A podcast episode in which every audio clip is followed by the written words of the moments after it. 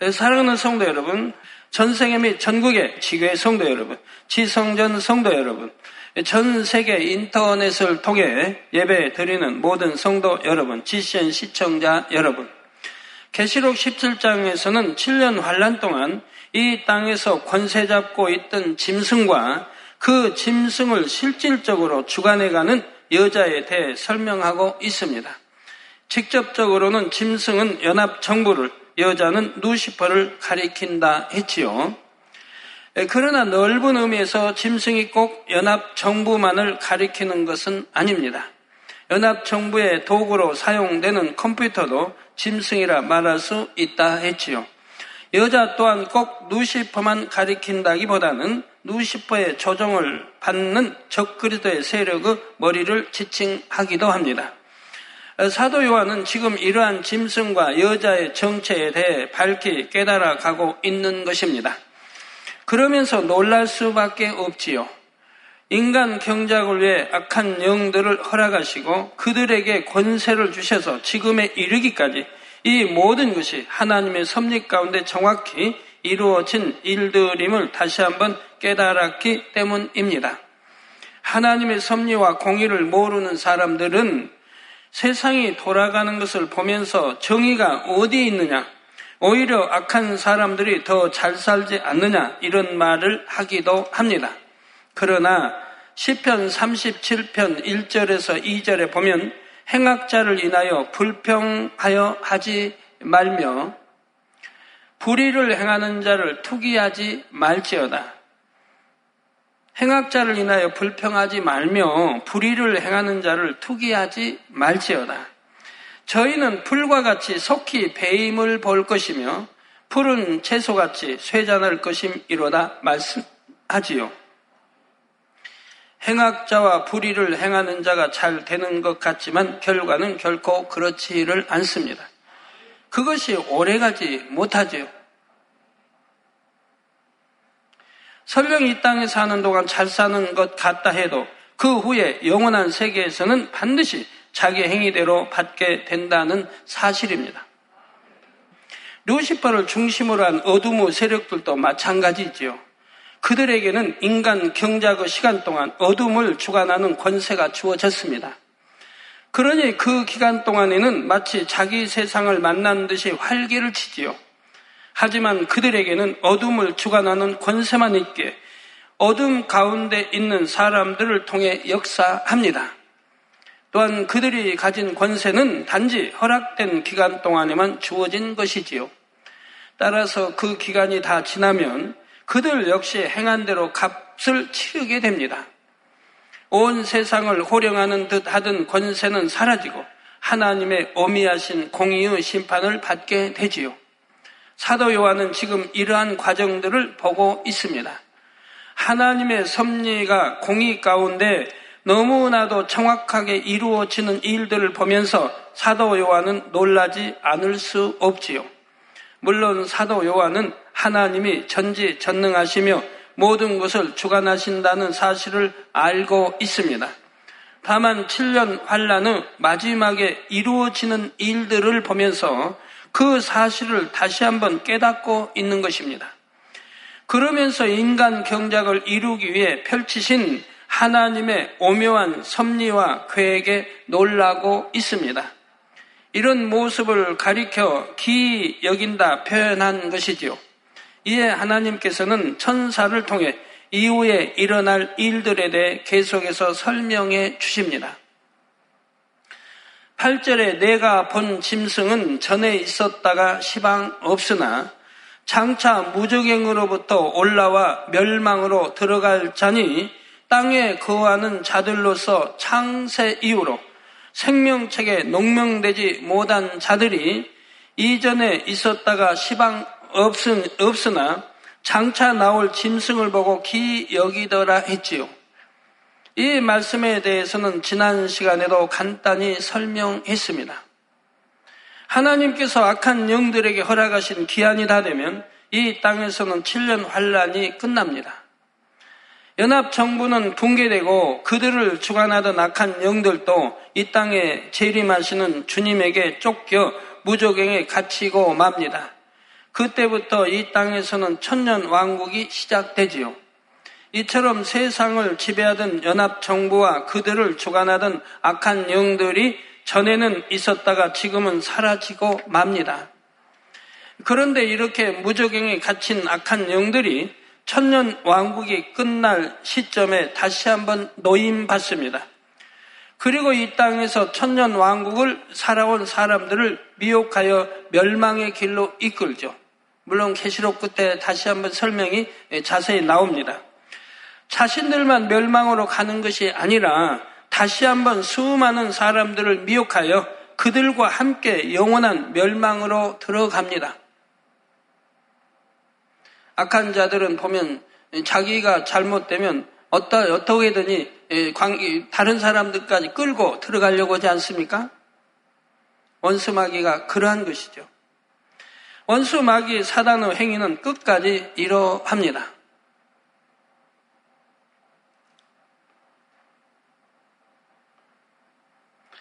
아담과 하와를 미혹하여 선악과를 따먹게 한 이후로 원수마귀 사단은 이루 헤아릴 수 없이 많은 사람들을 미혹하여 멸망으로 이끌었습니다. 7년 환란 동안에는 말할 것도 없고 이제 백보자 대심판을 앞두고 있는 천년 왕국의 마지막 순간까지도 원수마귀 사단은 사람들을 미혹하지요. 창세 이후로 생명책에 농명되지 못한 자들이 이 짐승을 보고 기 여긴다는 것이 바로 구원받지 못할 수많은 사람들이 원수마귀 사단의 미혹에 넘어간다는 뜻입니다. 원수마귀 사단은 창세 이후로 지금까지 다양한 형태로 나타나 사람들을 미혹했습니다. 여러분도 세상 사랑하고 세상 끊어버리지 않으면 순간에 미혹당합니다. 그러면 은혜가 떨어지고 믿음이 연약해집니다. 믿음이 떨어집니다. 믿음이라도 여러분이 구분을 잘 하셔야 돼요. 여기에 있는 믿음은 언제 변할지 몰라요. 아직 온전한 믿음이 아니기 때문에 그런 거예요. 그러니까 세상 거 다 끊어버리고 모양 잃어버리고 속히 영으로 들어와야 온전히 내가 구원받았다고 할 수가 있는 거예요. 그러지 않을 때는 여러분 교회에서 충성하다가도 내가 뭐 회장이 되고 기관장이 되고 뭐 지역장이 된다 할지라도 어느 순간에 미혹받을지 몰라요. 미혹받아서 진지 죄들을 키워나가면 하나님이 정해놓으신 선이 있습니다. 그 선을 넘어버리면요. 짐짓 죄를 지어가는데 그 하나님이 정해진 선을 넘어버리면 그때는 절대로 구원이 되지 않습니다. 회개형도 주어지지 않은 것이고 절대로 히브리서 여러분 집에 가서 다시 한번 6장과 10장을 읽어보세요. 주님을 다시 현재 십자가에 못 박는 것과 똑같은 거예요. 차라리 믿음이 없는 자와 다르죠. 믿음이 있다면서 현재의 주님을 십자가에 못 박고 그리고 죄인 줄 알며고 이게 사망일로 하면서도 진짜 죄를 지어가니 어찌 그래서 어느 선을 넘어버리면 이제는 하나님이 외면하시게 되고 원수마귀 사단이 송사에도 막을 길이 없습니다. 그게 공이라 이 말입니다. 그래서 그렇게 해서 사망길로 가는 사람들이 얼마나 많은데요. 7년 환란 동안에 드러날 연합 정부만이 꼭 짐승이 아니라 원수마귀 사단은 각 시대적인 상황에 맞게 각가지 짐승의 모습으로 등장했지요. 짐승이라고 하니까 정말 짐승의 형태라는 뜻이 아닙니다. 하나님을 대적하는 원수마귀 사단은 하수인 노릇을 하는 모든 것을 총칭하여 짐승이라 말할 수 있습니다. 짐승은 원수마귀 사단 하수인으로서 하나님을 대적하고 하나님의 나라를 회방하며 하나님의 사람들을 핍박하고 죽이는 이러한 모든 일들을 행해왔지요. 그런데 사람들은 이러한 짐승을 보면서 그들에게 미혹당하고 맙니다. 짐승은 늘 그럴듯한 모습으로 나타나기 때문에 그 겉모습에 현혹되어 넘어가지요. 오히려 기이하다, 신기하다 하며 놀라워하면서 그들의 쾌계에 빠져 멸망으로 갑니다. 그래서 고린도서 11장 14절에서 15절에서는 이것이 이상한 일이 아니라 사단도 자기를 광명의 천사로 가장하나니 그러므로 사단의 일꾼들도 자기를 의의 일꾼으로 가장하는 것이 또한 큰 일이 아니라 저희의 결국은 그 행위대로 되리라 하며 경계하고 계신 것입니다. 그러니 항상 진리인 하나님의 말씀으로 분별해야 하며 열매로 분별해야 합니다. 마태복음 7장 18절에서 20절에 좋은 나무가 나쁜 열매를 맺을 수 없고 여러분 좋은 나무가 나쁜 열매 맺는 거 보셨어요? 사과 나무가 예, 나쁜 열매 맺나요? 포도나무가 포도 열매 맺지 나쁜 열매 맺나요? 여러분이 참 먹음직스러운 열매들 내지 않습니까? 배나무 마찬가지, 감나무 마찬가지. 단감나무는 단감을 내고요. 뜬감은 뜬감을 내고요. 그래도 우려 먹으면 또 되는 것이고요. 이거 홍수되면 맛있게 먹을 수 있는 것이고요. 그래서 좋은 나무가 나쁜 열매를 맺을 수 없어요. 나쁜 열매 맺을 수 없고 못된 나무가 아름다운 열매 맺을 수 없느니라. 못된 나무가 예, 아름다운 열매를 맺을 수 없다는 거 여러분 뭐 상식입니다. 다 하는 일입니다. 아름다운 열매를 맺지 아니하는 나무마다 찍혀 불에 던지우느니라. 그래서 육체를 행한 사람들은 결국은 버림을 받게 되는 거예요. 예, 너무 나쁜 나무니까요. 나무를 치면 너무 나쁜 날매. 이름으로 그의 열매로 그들을 알리라 말씀하신 대로입니다. 바로 9절, 10절 말씀이 이처럼 진리로 분별하여 미혹되지 말아야 할 것을 말씀하고 있습니다. 장차 다시 나타날 짐승의 정체가 무엇인지를 다시 한번 정확히 말씀하고 있지요. 지혜 있는 뜻이 여기 있으니 그 일곱 머리는 여자가 앉은 일곱 산이요. 또 일곱 왕이라 다섯은 망하였고 하나는 있고 다른 이는 아직 이르지 아니하였으나 이르면 반드시 잠깐 동안 계속하리라 했습니다. 앞서 짐승은 시대마다 다양한 모습으로 나타났다 했지요. 그 중에서도 특히 나라나 제국의 형태로 등장하여 하나님을 대적하고 이스라엘 민족을 핍박했던 경우들이 있습니다. 애굽, 아수르, 바벨론, 메데와 바사 제국, 어, 헬라 제국, 그리고 로마 제국이 대표적인 것들이죠. 다시 셉니다. 세어봅시다. 애굽, 아수르, 바벨론, 같이 세요. 메데와 바사, 제국, 메데와 바사 제국, 헬라 제국, 로마 제국 몇 개 셌죠? 네? 네, 여섯 개 셌습니다. 네, 여기에다 앞으로 7년 환란에 드러날 연합 정부까지 합치면 일곱 개가 됩니다. 이들이 각각 시대적 배경과 형태는 달라도 결국 그들 뒤에는 누시퍼가 있지요. 여자가 앉은 일곱 산과 일곱 왕이라는 것이 이처럼 누시퍼의 조종을 받는 짐승의 대표적인 세력들을 말하는 것입니다. 그 중에는 사도 요한이 살던 당시의 시점에서 볼 때 이미 사라진 세력도 있지요. 또 그 당시 현재 존재하던 세력도 있으며 아직 이르지 않았으나 장차 드러날 세력도 있습니다. 그 중에서 장차 드러날 세력이 바로 연합정부인데 그들이 권세 잡는 기간은 잠깐 동안입니다. 지금 기록되어진 대로 잠깐 동안이라 이 말입니다. 7년이라는 짧은 시간 동안 권세 잡게 되지요. 지혜 있는 뜻이 여기 있다는 말씀은 바로 이러한 섭리를 깨달아서 그들의 미혹에 넘어가지 말라는 뜻입니다. 지혜가 없으면 결국 짐승의 미혹에 넘어가 멸망으로 가고 마는 것입니다. 하나님께서는 각 시대마다 하나님의 사람들을 통해 하나님의 뜻이 무엇이고 지혜가 무엇인지를 수없이 깨우쳐 주셨지요. 잠언 9장 10절에도 보면 여호와를 경외하는 것이 지혜의 근본이요 거룩하신 자를 아는 것이 명철이니라 했습니다. 여호와를 경외하는 것이 지혜의 근본이요. 여호와를 경외한다. 예? 쉽지요. 영화를 경외한다. 쉽지 않습니까? 이 지혜의 근본이라 이 말입니다. 여호와를 경외한다는 것은 악은 모양이라도 버리는 거예요. 싫어하는 거예요, 악을. 모양이로. 여러분 악을 여러분 안에서 다 버려봐요. 마음에서 버리고 그러면 생각 속에서 없어지죠. 악을 다 버려버리면 선만 나오잖아요. 바로 하나님을 경외하면 악은 모양으로 버리게 되죠. 그래서 경외하는 것이 지혜의 근본이라 이 말이에요. 여러분이 하나님을 경외함으로 악을 버리고 모든 빚을 버리고 남의 여러분 마음이 선으로 바뀌면 하나님은 선 자체이십니다. 바로 하나님의 우리 주님의 마음을 가질 수가 있는 거예요. 그래서 보는 것, 듣는 것 모든 것이 선이라 이 말입니다.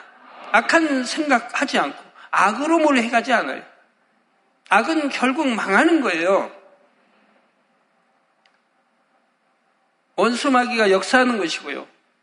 선은 원수마귀 사단 역사하지 못하는 거예요. 역사해도 결국은 망하는 거예요. 선은 반드시 승리하는 거예요.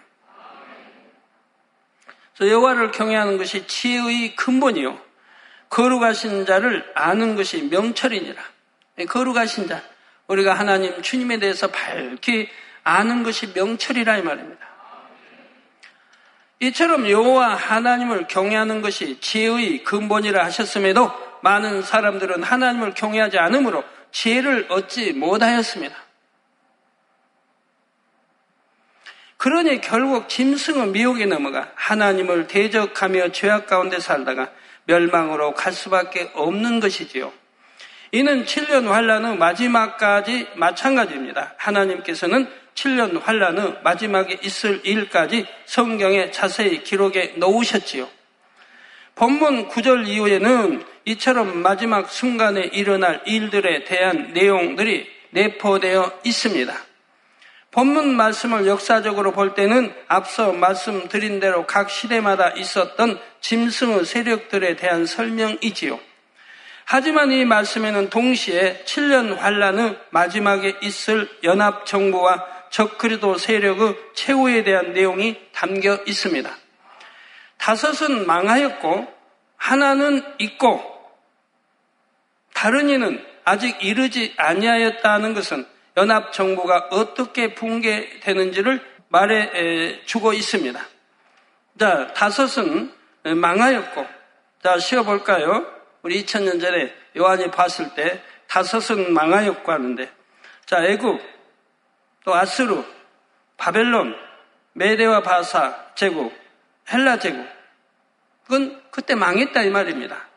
망하였고 하나는 있고, 즉 지금 이 환상을 보고 기록한 있을 때는 지금 하나는 있었죠. 뭐가 있어요? 로마 제국이 그때 지배하고 있었죠. 로마 제국. 그래서 어, 다, 에, 다섯은 망하였고 하나는 있고 다른 이는 아직 이르지 아니하였다. 즉 마지막 때 이제 7년 한란에 왔을 때 이르기 때문에 그렇게 말씀한 것입니다. 자, 7년 한란이 끝나면서 연합 정부를 구성하고 있던 대부분의 세력들은 멸망하지요. 그러나 이때도 살아남은 세력이 있습니다. 그들은 앞으로 이 말 천년 왕국 동안에도 이 땅에 살아남게 되지요. 물론 그때는 누시퍼를 비롯한 악한 영들이 무적행에 갇혀 있으므로 활동을 못합니다. 따라서 예전에 연합 정부를 이루었던 사람들도 이때는 더 이상 악을 바라는 일이 없지요. 그러나 겉으로 드러나지만 않을 뿐 그들의 속에는 누시페 사주를 받았던 악의 속성들이 그대로 잠재되어 있습니다. 그러다가 천년 왕국이 끝나는 시점에 루시퍼를 비롯한 악한 영들이 다시 한번 노임을 받으면 바로 이러한 사람들이 다시 주동이 되어 하나님을 대적하는 일에 앞장서지요. 이처럼 7년 환란이 끝나고 연합 정부가 망하며 천년 왕국이 시작된다 해도 적그리도의 세력들은 명맥을 이어가는 것입니다. 그렇기 때문에 우리 왕처럼 이제 우리가 영혼 이제 구원받아 영혼이 구원받아 7년 한란 혼인자체 참석하고 다시 천년왕국에 우리 내려온 우리들이 그들을 그들은 이제 육에 있는 그들은 시집가고 장가고 낳고 낳고 낳는데 그때는 사망이 없다 이 말입니다. 그러니까 낳고 낳고 계속 퍼져나가 이 다시 이 지구를 덮는다 이 말이에요. 그런데 우리 참 구원받은 하나님의 자녀들은 그들을 향하여 우리는 이제 이게 이제 석지하냐 신령한 몸으로 변화된 영이죠. 그들은 아직 그런 게 아닙니다. 그러나 그러니까 그들을 향하여 열심히 전도한다 이 말입니다. 예수가 구세해 주심을 전도하고 천국과 지옥이 있음을 전도하고 진리를 전도하고 또 앞으로 이제 원수막이 때가 되면 노인 받아서 여러분 미혹에서 다시 지옥으로 끌고 간다는 걸 열심히 가르쳐 나갑니다. 그러지만 수많은 사람이 미혹을 받게 된다고 성경은 말하고 있죠. 다시 사망일로 가게 된다 이 말입니다.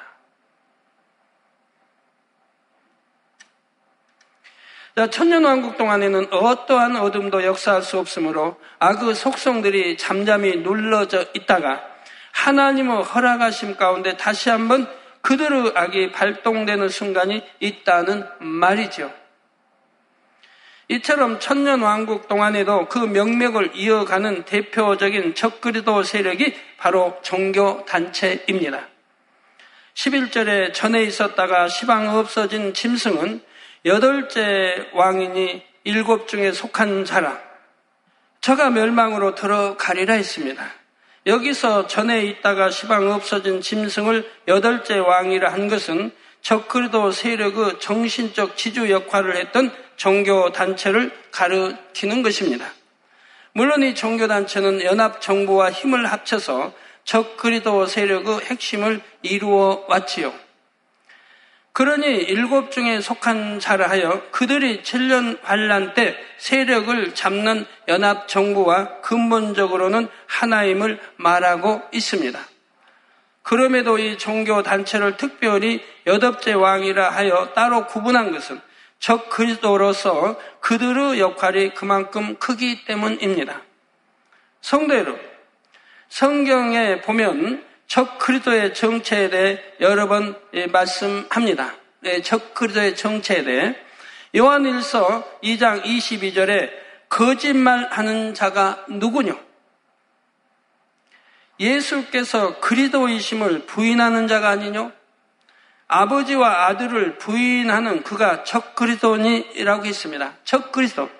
즉 예수 그리스도와 적이 된다 면 반대된다 이.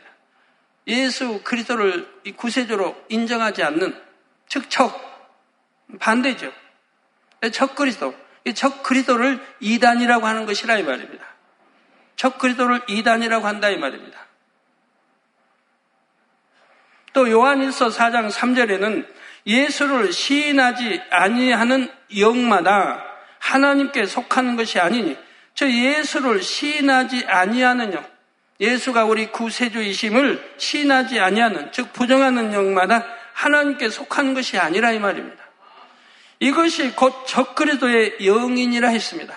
예, 적그리도의 영인이라. 저 여호와 증인들이 여호와 증인들이 예수를 시인합니까? 구세주를 시인합니까? 안 하지 않습니까? 자, 오리라 한 말을 너희가 들었거니와 이제 벌써 세상에 있느니라 했지요. 또한 요한 이서 1장 7절에서는 미혹하는 자가 많이 세상에 나왔나니 이는 예수 그리스도께서 육체로 임하심을 부인하는 자라 이것이 미혹하는 자요 적 그리스도니라고 했습니다. 즉 바로 이단이라 이 말입니다. 예수가 예수 그리스도께서 육체로 임하심을 부인하는 자라. 즉 우리 구원의 도, 십자가의 도, 구원의 도를 인정하지 않는 자인 거예요. 우리 예수가 우리 우리와 사람과 동일하게 육체를 입고 태어나시지 않으셨습니까? 눈, 코, 귀, 입, 뼈, 살 다 이렇게 우리와 동일하게 태어나셨다. 성령으로 잉태되셔 이렇게 나셨다 이 말입니다. 그 이유를 여러분이 아시지 않습니까? 십자가 도를 통해 구원의 도를 통해 왜 그렇게 태어나야 하시는지 우리 구세주가 되기 위해서, 우리 죄를 대속하시기 위해서는 아담의 후손이 아니어야 되기 때문에 성령으로 잉태되어 나신 것이고 또 사람이어야 되기 때문에 우리 구세주가 되시려면 사람이어야 한다 이 말입니다. 왜? 사람인 아담이 범죄했기 때문에. 우리의 죄를 대속할 자도 사람이어야 한다 이 말입니다. 그렇기 때문에 하나님의 아들 독생자 아들께서 육체 육신을 입고 육체를 몸을 입고 이 땅에 태어나셨다 이 말입니다. 사람이어야 되기 때문에 우리 이 죄를 대속할 자는 사람이어야 되는 짐승일 수 없지 않습니까? 원수마귀가 우리 죄를 대속하겠습니까? 천사가 대속할 수 있습니까? 사람이 죄를 짓고 사망일로 갔어요. 아담이. 그러면 우선들이 다 사망일로 가게 된 것이고요. 그러니까 우리 죄를 대속할 자도 사람이어야 한다 이 말입니다. 그러니까 하나님의 아들이 이 육체, 육체를 입고 이 땅에 태어나셨다 이 말입니다. 그런데 아담이 우선은 모두가 죄인이기 때문에 우리의 구세주가 될 수가 없다 이 말입니다. 그래서 성령으로 잉태되셔 나셨다 이 말입니다. 그러니 미혹하는 자가 어, 많이 세상에 나왔느니 이는 예수 그리스도께서 육체로 임하심을 부인하는 자라 이것이 미혹하는 자요 적그리도라 이 말입니다. 이것이 이단이라 이 말입니다.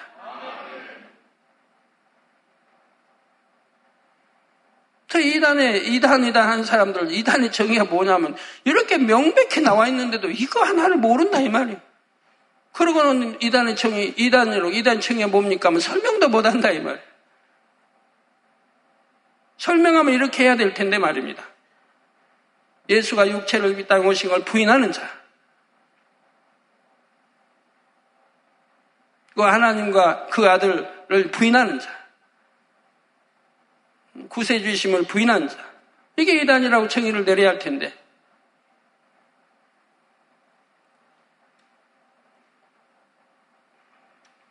자, 이 말씀들처럼 아버지 하나님과 그의 아들 예수 그리스도를 부인하는 것.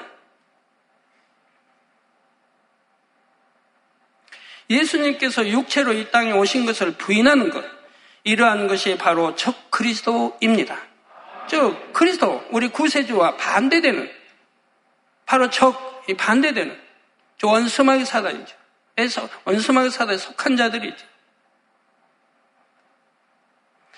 7년 환란 때 적그리도 세력들 중에서 바로 이 역할을 감당하는 것이 종교 단체이지요. 그래서 그런 조짐들이 옛날부터 나타났어요. 마치 구원도 다른 뭐 다른 종파에도 구원이 있는 것처럼 말하고 하나님 만 창세 이후로 구원받을 이름을 우리에게 주신 적이 없다고 사도행전에 말씀하고 있다 이 말입니다. 오직 예수 그리스도에는 구원받을 이름을 주신 적이 없다고 분명히 못 받고 있다 이 말입니다. 그런데도 다른 종파에도 구원이 있는 것처럼 말하고 연합 마치 연합해서 화평을 이루겠어 연합해야 된다고. 십계명에도 분명히 하나님은 강조하고 구약이 수없이 강조하고 있거든. 우리 만민 재단은 결코 이런데 미혹받아서는 아니 됩니다. 설령 어떤 핍박을 받는다 해도 우리는 반석에 서서 미혹받아서는 아니 된다 이 말입니다. 연합정부는 전 세계를 통제하고 지배하며 그리스도인들을 잡아 핍박하고 죽입니다. 우리 예수님 당시도 그랬지 않습니까? 누가 예수를 핍박했습니까? 하나님을 안다고 여호와 하나님을 안다고 그러고 그들의 선민이라는 사람들이 율법을 누구보다도 모세 율법을 누구보다 잘 아는 제사장, 제사장, 서기관, 바리새인들이 예수를 잡아 십자가에 못 박지 않았습니까? 그 예수를 원수만 마귀 바알셉을 집혔다. 어, 마귀 귀신 왕을 집혔다. 뭐 돌았니 뭐니 얼마나 미혹하는 자니 하고 그렇게 핍박을 했습니까? 오늘날도 동일한 걸 봅니다. 하나님의 역사를 보고들라. 이 기사업보자 권능을 보면 그 앞에 인정하고 무릎 꿇을 줄도 알아야 되는데 오히려 핍박하고 죽이려고 한다 이 말이에요. 얼마나 어리석은 일입니까? 그런다고 죽습니까? 따라서 겉으로 볼 때 하나님을 대적하며 그리스도인들을 핍박하는 것은 연합 정부이지요. 그런데 연합정부가 이런 일을 할 수 있도록 배경과 근거를 만들어 주는 것이 종교단체입니다. 이 종교단체도 겉으로는 하나님과 주님을 찾지요. 그러나 교묘하게 진리를 변질시켜서 오히려 하나님과 주님을 믿는 사람들을 핍박하는 빌미를 마련해 줍니다.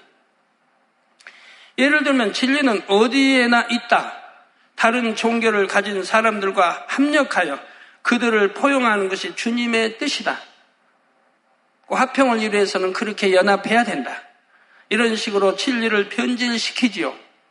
그러면서 도리어 주님만을 섬기며 세상은 그 어떤 것과도 타협하지 않는 사람들을 정죄하며 불순한 세력으로 몰아갑니다. 바로 진정한 그리스도인들을 이처럼 핍박하며 세상을 미혹해 가는 것이지요. 그래서 결국 주님을 부인하게 만들고 우상 앞에 절하게 만들며 세상과 타협하도록 만들어 갑니다. 이것이 속에 감추어진 적그리도 세력의 정체이지요. 바로 이러한 핵심적인 역할을 감당하는 것이 종교 단체와 그 단체의 수장입니다. 그러므로 짐승의 영적인 머리는 바로 이 종교 단체가 되는 것이며 그 중에서도 그들의 수장이 되는 것입니다. 하지만 이 여덟째 왕도 결국은 멸망으로 갑니다. 이어지는 12절, 13절에 내가 보던 열 뿔은 열 왕이니 아직 나라를 얻지 못하였으나 다만 짐승으로 더불어 임금처럼 권세를 일시 동안 받으리라. 저희가 한 뜻을 가지고 자기의 능력과 권세를 짐승에게 주더라 했습니다. 연합정부는 여러 나라가 모여서 구성이 됩니다. 그들 각각의 나라로서는 전 세계를 지배할 만한 힘이 없지요. 많은 나라들이 한 목적을 가지고 연합하였기에 그들이 전체적으로 힘을 발휘할 수가 있는 것입니다. 그러므로 이들 각 나라들은 연합 정부를 중심으로 하는 적그도 세력에게 적극적으로 협력을 합니다. 그렇게 하는 것만이 자신들의 나라가 사는 길이라고 생각하기 때문에 최대한 협력을 하는 것이지요. 한뜻, 즉, 결국은 자신들이 살기 위해 연합하여 세계를 지배한다는 목표를 위해 자신들이 가지고 있는 부와 권세와 힘을 총동원하여 연합 정부에게 힘을 실어 줍니다. 이렇게 적극적으로 협력을 했기 때문에 그들도 나름대로 임금과 같은 권세를 받아 7년 환란 동안에 큰 소리를 치게 되지요. 그러나 그 권세와 힘도 일시 동안에 불과하며 7년 환란이 끝남과 동시에 사라지고 맙니다. 14절에 저희가 어린 양으로 더불어 싸우려니와 어린 양은 만주의 주시오 만왕의 왕이시므로 저희를 이기실 터이요 또 그와 함께 있는 자들 곧 부르심을 입고 빼내심을 얻고 진실한 자들은 이기리로다 했습니다. 짐승을 중심으로 하는 적그도 세력의 목적은 오직 하나님과 주님을 대적하는 것입니다. 그들을 주관하는 누시퍼와 악한 영들에 의해 이 땅에서 하나님과 주님을 대적하는 도구로서 쓰임받는 것이지요. 그렇다고 그들이 주님과 직접 싸울 수 있는 것은 아닙니다. 그래서 그들은 대신 주를 믿는 사람들을 핍박함으로 어린 양이신 주님과 싸우려 합니다. 그러나 그들이 주님을 이길 수는 없습니다. 악의 영들에게 허락된 시간이 다 되면 이 땅의 적그도 세력은 붕괴되고 루시퍼를 비롯한 악의 영들도 무적행에 갇히지요. 하지만 그 마지막 순간이 올 때까지도 적그도 세력들은 주를 믿는 사람들에 대한 핍박을 멈추지 않습니다. 그로 인해 주를 믿는다 했던 사람들 중에 많은 수가 결국은 주를 부인하고 말지요. 그럼에도 끝까지 핍박을 견디고 승리하는 사람들도 있습니다. 그와 함께, 즉 주님과 함께 있는 자들, 곧 부르심을 입고 빼내심을 얻고 진실한 자들은 이기리로다 하신 것입니다. 주님과 함께 있는 자들은 승리한다는 말입니다. 그러면 주님과 함께 있는 자들은 누구입니까? 첫째, 부르심을 입은 사람들입니다.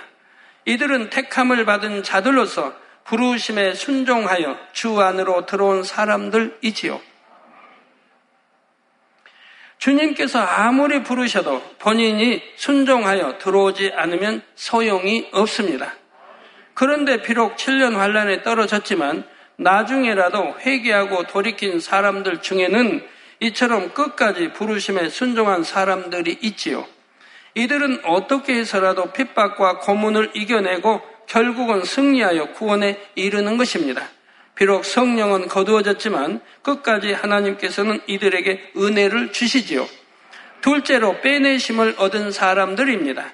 이들은 하나님의 뜻 가운데 특별히 쓰임받기 위해 선택을 받은 사람들이지요. 예를 들면 14만 4천 명의 전도자들이 이처럼 빼내심을 얻은 사람에 들어갑니다. 이들은 하나님께서 그 중심을 보시고 택하여 부르셨기 때문에 끝내 순교의 길을 걸어 구원과 영광에 이릅니다. 같은 순교를 했다 해도 단순히 구원받는 차원을 넘어 영광에 이룰 수 있는 자격을 얻게 되지요. 부르심을 입고 순교에 이른 사람들과는 다른 차원임을 알 수가 있습니다. 셋째로 진실한 사람들입니다.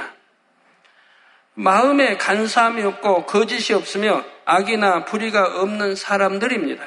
이들은 예전에는 주님을 몰랐거나 진리를 몰라 잘 믿지 못했던 사람들이었지요. 그런데 참을 알게 된 후로는 180도 변합니다. 마음이 진실하기 때문에 진실을 만나게 되면 생명까지로 불사하고 그것을 지키는 것이지요. 두 증인도 그렇습니다. 물론 그들은 주님을 알고 바르게 믿었음에도 사명을 위해 이 땅에 남은 경우이지요. 그런데 두 증인은 마음이 진실하기 때문에 어떤 어려움과 환란 속에서도 자신들에게 주어진 사명을 끝까지 완수합니다. 그들이 감당해야 하는 짐이 워낙 크기 때문에 웬만한 사람은 상상조차 하기 힘들지요. 하지만 그들은 한 번 만난 주님에 대한 마음이 진실하게 결국은 그 사명을 온전히 감당하고 하늘의 영광스러운 자리에 이르는 것입니다. 예, 엄청난 핍박을 받게 되지요.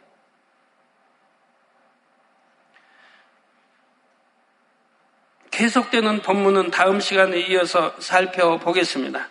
결론을 말씀드립니다. 사랑하는 성도 여러분. 이제 계시록 말씀도 7년 환란 후 막바지를 향해 가고 있습니다. 한 시간 한 시간 말씀을 들을 때마다 여러분은 어떤 마음이 드십니까? 더 깨어 있어야겠다. 더 충성해야겠다. 더 빨리 영으로 온영으로 들어가야겠다. 이런 마음이 들어야 합니다. 혹여라도 반복되는 듯한 흐름 때문에 마음을 놓아서는 안 되지요. 설령 비슷한 내용이 반복될 때가 있다 해도 오히려 더 마음을 다지는 시간이 되어야 합니다. 돌이킬 것이 있다면 더 늦기 전에 돌이켜야 하고요. 아버지 하나님은 여러분들을 예, 얼마나 연단하세요? 연단해서 고르고 고르십니다. 결국 알곡 성도로 만들어 가십니다. 축정이는 아무 필요 없다 이 말입니다. 결단하여 버릴 것이 있다면 오늘 이 시간 결단하시기를 바랍니다. 믿음의 분량에 따라 어떤 분은 7년 환란이 두렵고 무서워서 이 땅에 떨어지지 않기 위해서도 그래야 하지만 여러분이라면 이제 그보다는 당연히 목표가 커야 하지 않겠습니까? 그렇다면 여러분은 주님과 함께할 7년 혼인 잔치, 천년 왕국, 그리고 그 후에 영원히 거할 천국, 이러한 단어들이 얼마나 믿음으로 와 닿으시는지요. 그날은 반드시 속히 옵니다. 주님이 우리를 부르러 오실 때 기쁨과 감동으로 맞이해야 하지 않겠습니까? 그날까지 저는 열심히 여러분을 인도해 가겠습니다. 한 분도 낙오되지 않고 따라오시기를 부탁드립니다. 제 마음은 좀 죄송한 표현이지만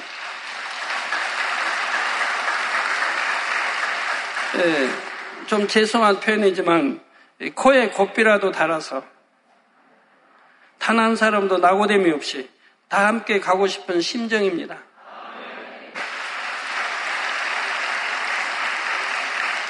저희 소원이 꼭 이루어져서 신랑 되신 주님 앞에 모두가 함께 할 수 있기를 주님의 이름으로 축원합니다.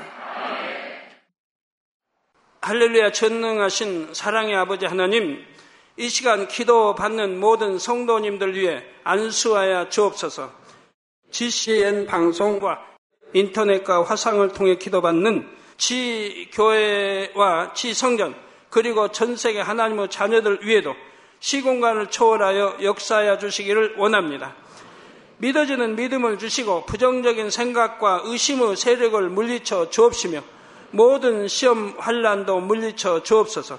머리부터 발끝까지 오장 육부 뼈 마디마디 온몸의 신경 조직 세포 등 아픈 곳마다 성령의 불로 태우시고 근본의 빛으로 역사하여 주옵소서. 예수 그리스도의 이름으로 명하노니 원수마귀 사단 모든 질병 균 연약함아 물러가라 빛이 여임하라 모든 불친 난치병도 성령의 불로 태워 깨끗하게 역사하여 주옵소서. 말라리아를 비롯한 모든 풍토병도 물리쳐 주옵소서. 깨끗함을 입을 지어다. 감기, 기침, 열, 몸살, 독감 등 각종 유행성 질병도 다 물러가라. 어떠한 유행성 질병 균도 틈타지 않게 지켜 주옵소서.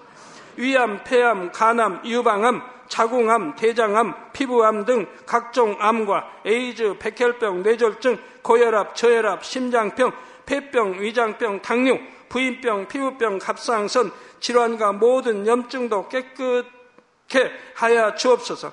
소아마비, 중풍, 관절염, 디스크도 온전케 하여 주옵소서. 요통, 두통, 신경통을 비롯한 모든 통증은 사라질지어다. 간질, 자폐증, 우울증, 조울증, 노이로제 등 모든 정신 질환도 물러가라. 모든 마비된 것도 풀어지고 일어나 걷고 뛸지어다. 눈도 잘 보이게 하옵시고 귀도 잘 들리게 하여 주옵소서. 소경은 눈을 뜨고 기머거리는 들으며 벙어리는 말할지어다. 각종 사고 후유증도 깨끗게 하시고 부러진 뼈도 붙여 주옵소서. 화상 입은 것도 온전케 하옵소서. 화기야 물러가라. 열도 물러가라.